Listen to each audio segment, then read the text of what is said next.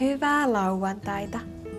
Tänään on 24. päivä huhtikuuta ja luetaan Raamatusta apostolien teoista 17. luku, jakeet 22-33. Niin Paavali astui keskelle Areiopagia ja sanoi: Ateenan miehet, minä näen kaikesta, että te suuresti kunnioitatte Jumalia. Sillä kävellessäni ympäri ja katsellessani teidän pyhiä paikkojanne, minä löysin myös alttarin, johon oli kirjoitettu: Tuntemattomalle Jumalalle.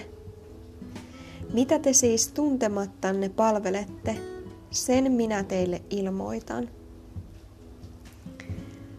Ja seuraavana jatkuu sananlaskuista, mistä ollaankin luettu muutamana päivänä. Sieltä luetaan 3. luvusta jakeet 13-18, eli jatkoa eiliselle, mitä Joona luki.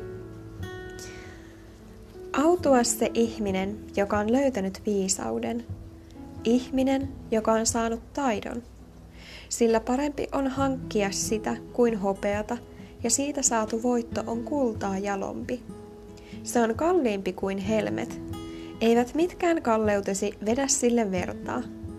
Pitkä ikä on sen oikeassa kädessä, vasemmassa rikkaus ja kunnia. Sen tiet ovat suloiset tiet. Sen polut rauhaiset kaikki tyyni. Elämän puu on se niille, jotka siihen tarttuvat. Onnelliset ne, jotka siitä pitävät kiinni.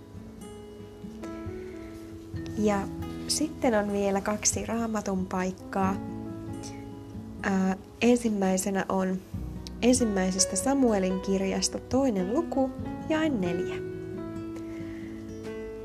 Voipuneet vyöttäytyvät voimalla. Ja sitten Paavalin ensimmäinen kirje korintolaisille, luku 1, jae 27.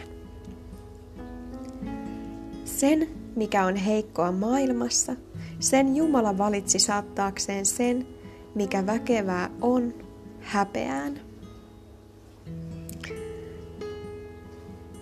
Oikein hyvää viikonlopun jatkoa sinulle.